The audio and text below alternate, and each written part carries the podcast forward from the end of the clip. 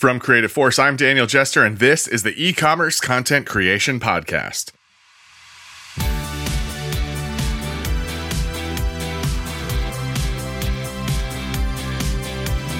My guest for this episode is Caitlin Andrews. Caitlin and I are colleagues at Creative Force, and we realized recently that we both come from similar backgrounds in the e commerce creative production space. Caitlin spent close to 10 years prior to joining Creative Force working for Snap36, working with robotic photography systems to capture 360 spin assets for a variety of brand clients. Much of that time was spent with hard goods, which is where our experiences intersect. For two years, I worked at the small startup studio for Amazon Product Imaging, where about 80% of our volume came from hard goods, which is defined typically as anything that isn't apparel, shoes, or fashion accessories. In this episode of the podcast, we compare notes on our unique challenges we encountered in our various roles and how we overcame them. So let's jump in with Caitlin Andrews.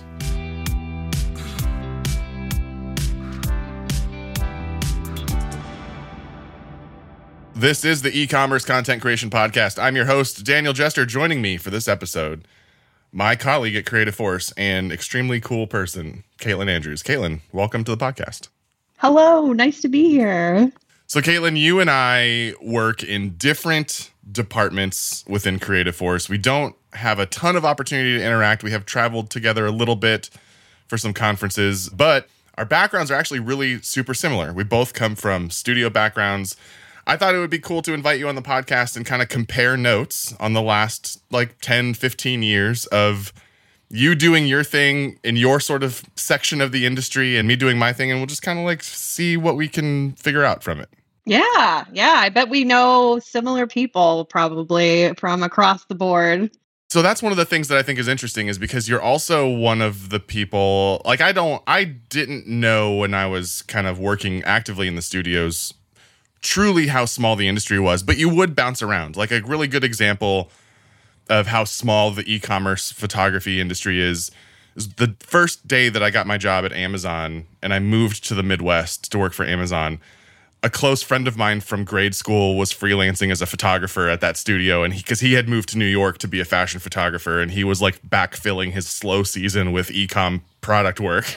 Yeah. in my so it was like I mean that's the kind of thing that would happen for the last 15 years you would you'd work with somebody and it was almost a guarantee that you would work with somebody from that studio again in another studio somewhere else either because you invited them along or just coincidentally. Yeah, that was one of my favorite parts about being in the studio, I think, for that long was seeing people grow and like grow into roles that then became a little bit more leadership and then leadership turned into like going off in a specific direction. Like maybe you started as a photographer but then you realized you really loved being an art director or being the second hand in the studio or kind of watching those creative minds get better and better and become stronger and stronger. So like that for sure was like one of my favorite aspects of doing that for that long was watching how people just like became these really amazing powerhouses in the studio all over the place or even just checking back on somebody who used to work for me as like a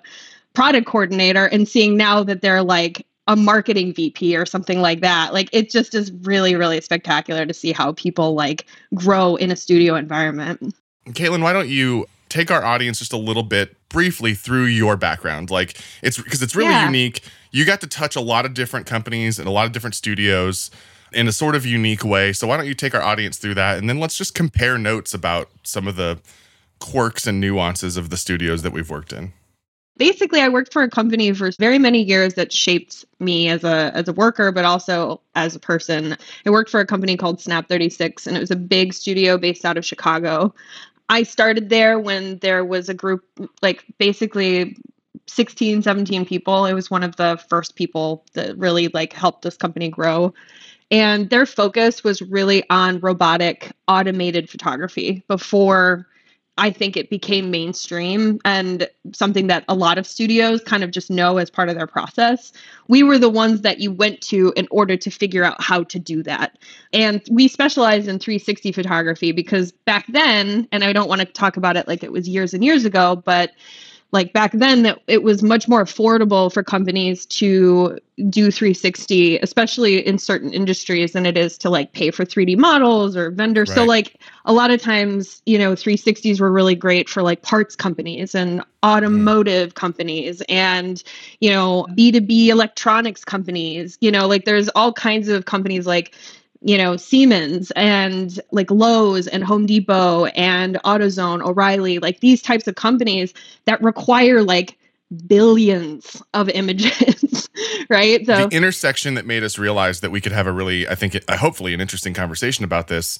Our audience will decide if it's interesting or not. Uh, but, but because my so my studio for Amazon that I launched and ran for a couple of years before it got folded into another larger studio was like 80 or 90% hard goods. Yeah. And the complexity of shooting hard goods, I mean, it was the stuff that you could buy at all of the places that you just mentioned Lowe's, Home Depot. We had like one big segment of our style guide was called Business, Industrial, and Scientific Supply, which was oh, like like 3M, another one of my old customers. Yeah. No, exactly. Yeah. And I mean, this style guide was an absolute behemoth. I actually, you know what, I should I should have Dan Hyde back on the podcast to talk about that particular style guide because it was like it was probably a hundred plus pages if you printed it as a PDF. Like it oh, was, oh, yeah. An, it was an insane style guide that covered so many things, and still probably half the time you couldn't find the thing you were looking for. right? No, totally, because everything's identified with like a you know, a 30 character SKU, you know, because it's got right. ports and different wires and colors of wires. And you as a photographer, you as a as a creative team have no idea what some of the stuff is. So you don't really know how even to begin to shoot it. So this it makes a, the process a lot yeah, harder. I know. Uh, sorry, I didn't mean to jump over you there. No, but this you're is good. the thing we talked about with Grainger when uh, Jen came on the podcast from Grainger a while ago, oh, which is a big part of their. Jen. Yeah, Jen's amazing. Uh, hi, Jen. By the way, if you're listening, I don't know. She, hopefully, she listens. Uh, fr- friend of the show. We'll, yeah, we'll find out. Yeah. a big part of her process, getting product into their studio, was like helping the creative teams identify which way was up on the thing that they're supposed to be shooting. Right. So she oh, told oh, yeah. this anecdote. It was actually. It wasn't on her. I don't. I think it was on the Studio Nightmares episode that she came on where she talked about this. They just they did it low tech a post-it note with like an orientation arrow. Like this is the front yeah. or this is the top. In the main podcast, she did talk a lot about their studio was like temperature extremes because this is one of the this is one of the nuances of those fulfillment center based studios is like if anybody who's ever spent any time in a fulfillment center you have Hot. to know that HVAC in a fulfillment center is virtually impossible. It's just too big of a building oh, with too many variables impacting the yeah, it's it's insane. So they have a fan, they turn on a fan, and all those post-it notes blow off, and now nobody knows that whole rack of product. Oh yeah, what's supposed to be what, and so there are super interesting production problems to solve when you're shooting stuff that nobody in the room knows what it's supposed to be. yeah, and a lot of times not even the people who you're you're supposed to be working with to figure that out. Like a lot of I mean, at least it was in my experience where customers that were product managers a lot of times would be like oh that's a really good point or wouldn't be thinking about it from a photography mm. perspective they would be thinking about it from a customer use case perspective so it's like oh uh, crap like how do i photograph this it's on the ceiling. Well, we have to shoot it upside down now, and now we have to rotate it the opposite direction. It was it was just a lot of different things came along with trying to visualize those types of products. By the way, thank you for catching yourself, but you can say shit on this podcast. I'm gonna that's gonna be the most difficult part is catching the swearing.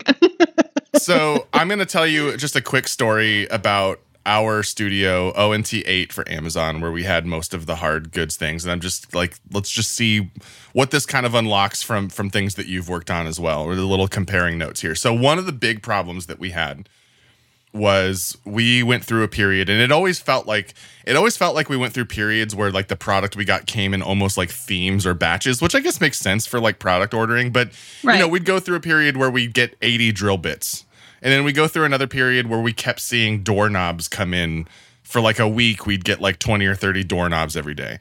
And mm-hmm. the doorknobs were a real particular problem for us because I remember they needed to be, yeah, you already know in- where I'm going. mounted into a thing, and then They, well, so yeah, we didn't we didn't mount them into a thing, but we did have to assemble them. yeah. and then had to like the style guide was really onerous for doorknobs like they wanted just like shots that were like it was so time consuming to shoot them but we ended up we were having so many problems we had to do a whole training clinic on how to assemble doorknobs for our samples team Oh, because yeah. our process so our process and this was true of amazon across the board it wasn't unique to our studio but a lot of hands in the peak of product imaging at amazon a lot of hands touched a product you'd have somebody Mm-hmm. who was checking it in a separate person who was like unpacking everything and Right. sometimes that person would also assemble but sometimes not and because we were a hard goods studio we did have to have like these big assembly workstations that have like tools and we're like we're equipped with things and we kept getting these poor i mean some of the so some of the you know some of the samples people that we staffed there were like on the younger end. A lot of them were like college students who had really flexible schedules because those was a great job for somebody who was like in school right? Like i had a handful a pool of people who were this guy's available monday through wednesday she's available wednesday through friday. And they're not passionate about assembling stuff for product photography. They just Right. need a job. It was fine. We were getting doorknobs that were like put together in just unfathomable ways, like just so incredibly wrong. like not like a round style doorknob, but one of the lever style doorknobs where the Oh, lever yeah. was like aim aiming the wrong Upside- direction. or upside down where it, the curl goes up versus yeah no i i i actually you want to know funny story i had the same problem and i was working with brent at the time who is the studio manager over at chewy which if Okay. he's listening Oh yeah, yeah, Brent Maynard. Yeah, yeah, yeah. yeah, okay. Brent and I did a project for a company with doorknobs, and he's probably like he's probably like cringing right now as we're talking about this. But I remember the same exact thing because with spin photography, like the most work that was coming out of that studio, and the reason that we were doing all this work was this 360 because Amazon was requiring it and Home Depot was Home requiring Depot it. Lowe's and Lowe's, Lowe's- requires the 360s. Yeah. Mm, yes everybody requires it so that we had to do a lot of these like little brands that those companies sold and so this doorknob project we had to mount it spin it and we also Mm. had like and then the customer would see it and they'd be like well we want to show like how it goes into the door and everything so you have so now you're gonna have to prop it with a clear prop and then show it and then edit out the Yeah. prop and then have it rotate i mean it was it was oddly one of the more complex things but like we also did glass doors for like Right. buildings Yeah. and yeah. Yeah. you know forklifts and all kinds of other things so like it really like we we really took pride in the fact that we had to figure out not only how something is stands upright but how it rotates and what Mm. each image is going to have showcase from the products and is that going to be accurate to what they're buying at the very end Right. point you know I want to talk a little bit about the like insane size differential that you can get through in like a hard good studio because this is something that the fashion studios do not realize that they Right. are so lucky. fashion studios have tons of their own issues and things to Right. consider. totally Um, but but a hard good studio, so we had to have. I built in my studio what I called an oversized item set that also could function as a flex set. Like I built it in such a way that it could be used to shoot anything, but it Mhm. also had enough space that if we had to shoot a kayak, which we did, done we we too. could we could potentially do it, right?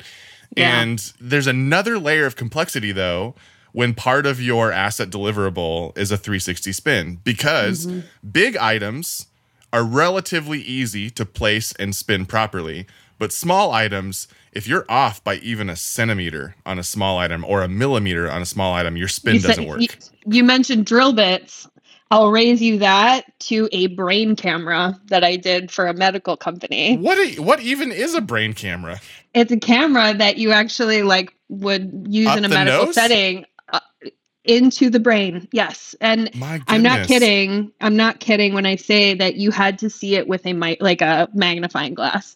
So had you actually like you would you Fun. look you look in your product bin and it's like it's not there's nothing in here. oh no, it's in there. You need a magnifying glass. Yes, yes. And in fact, the the company had to be on the phone with us. They were like, "You have to call us when you're going to open these because like it could potentially just It could, fly it's away." a piece of rice. Yeah, Right. it's a piece of rice that could fall out and you'd never notice. right. So we had to put it on the we had to put it on the tip of a pin and rotate the pin, and the pin had to be straight. Otherwise, the product had- would Yeah. Yeah, So perfectly straight pin. Which fun fact about photo studios: there are no straight pins in any photo studios. The only No. time you have a straight pin in a photo studio is the day you bought your pins. Wow, I had a whole method. I actually developed with a colleague of mine a way to straighten them both because we had to do golf clubs. This was the really crazy thing when you have to, Oh, like Do a upright? golf You have to club. spin them upright. yes. And so we had Oh to, gosh. we had to keep the bottoms completely straight and the top completely straight so that it Right. rotated on an axis. right, and then they decided they didn't want the axis to be on the actual post, but they wanted it to be in the middle of the actual golf head so that the post actually rotates around. But yeah, so I mean, yeah, I get it. Yeah, yeah, like you're Yeah. dropping the pivot point through the head of the golf club. exactly. So the whole thing had to be like so straight. Otherwise, you had to send it every single image to retouching to straighten it. And then the chances that that would be done correctly are so not So how did you solve for that? Yeah, how did you solve for that? Because like that's that's a ton of math. Every every A golf club a- head is a different size.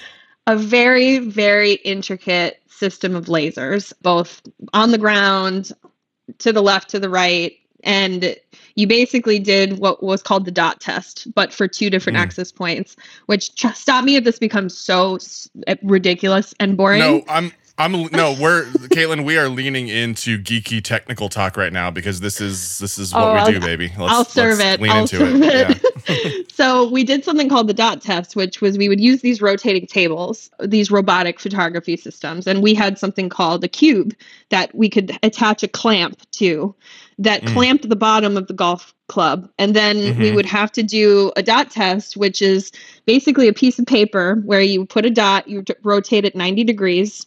You rotate Okay. another 90, another 90, another 90, And you're And just then- checking if that dot's moving.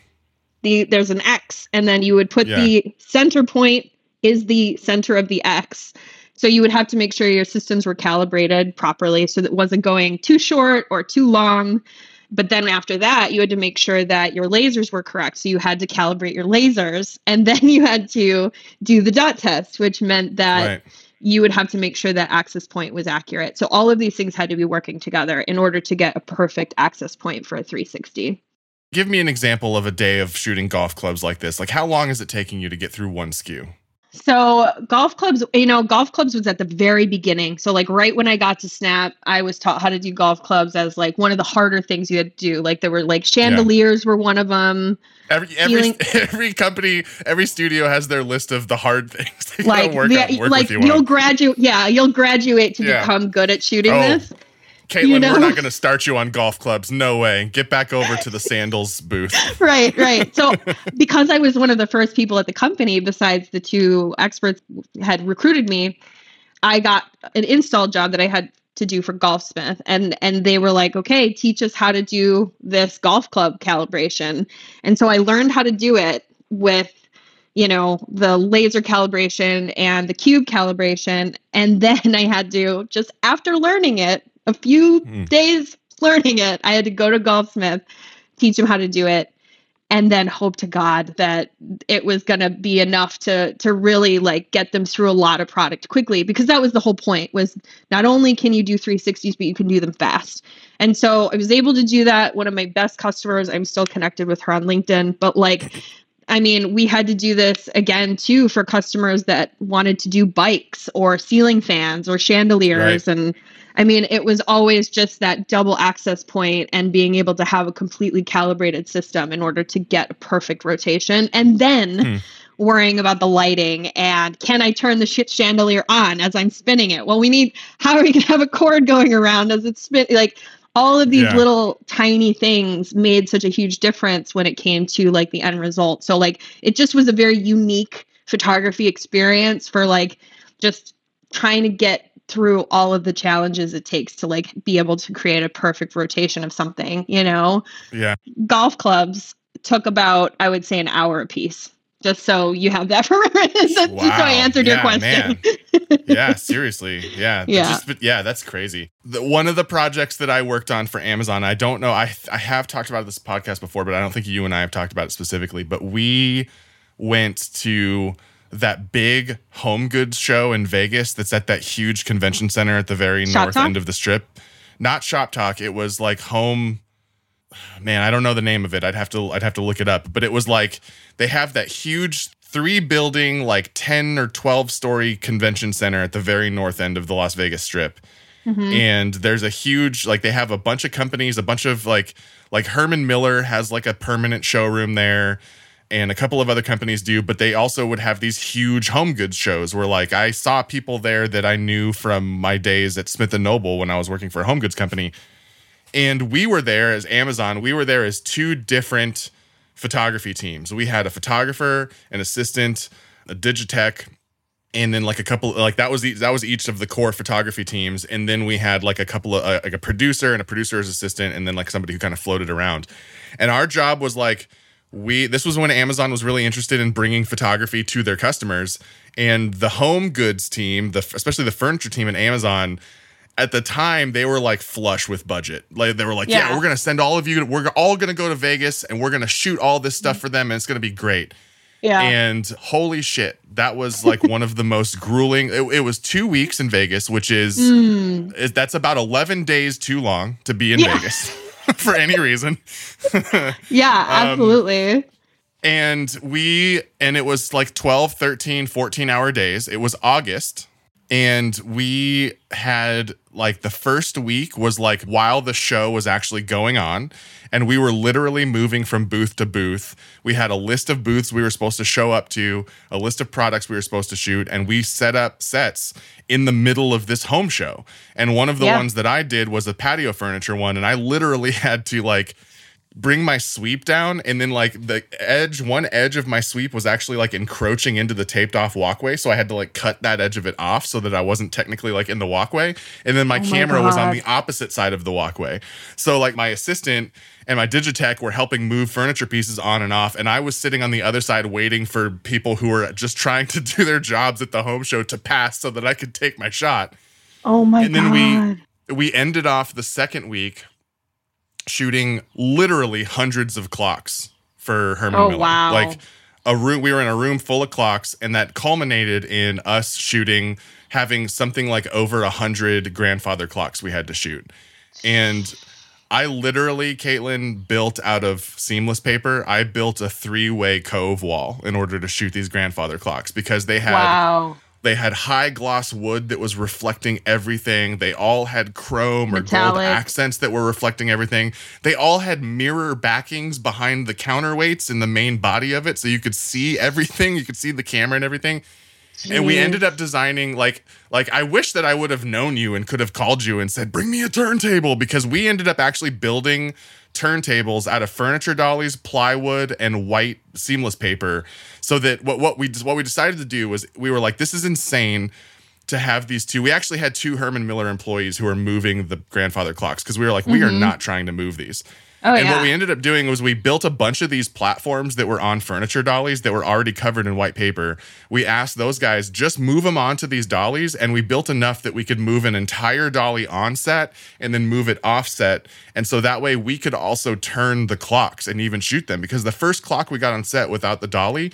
We're like, okay, we're supposed to do a front shot. We're supposed to do a side angle shot. We're supposed to do a back shot. We're supposed to do a straight on side shot. yeah, you guys should have called us. They couldn't move the clocks at all. That's wild. I mean, it's wild that you were asked to do that without an like a actual like turntable with a motor. You know what I'm saying? Like I can't that would take so long. Caitlin, that's all the time we have. This is going to be probably a little. I know we have some editing we got to do here, but a little bit of uh, a, a- a little bit of a long episode. But but No, I great. I feel really lucky and fortunate to have you as my coworker at Creative Force, somebody with your vast experience in a very specific and unique way of working. It really complements the rest of the people on the Creative Force team that have. I think we've done a really smart job of hiring people with sort of diverse studio backgrounds. Because even though you and I align close on some things. I was still in house for retailers and brands, and you were working for a contractor traveling around doing a lot of various projects. And it's, we cover a broad range of experience uh, that I think is a really a good thing for our customers. Yeah, totally. I know. I feel the same way. I I feel like I'm like living a little bit of a goofy dream here because I I'm a big fan of this podcast and I really enjoy listening to the topics that and I I want to talk about all kinds of things but I know it's going to be a long one so I can't thank you enough for the opportunity to have me on it's just been so fun and great to work with you.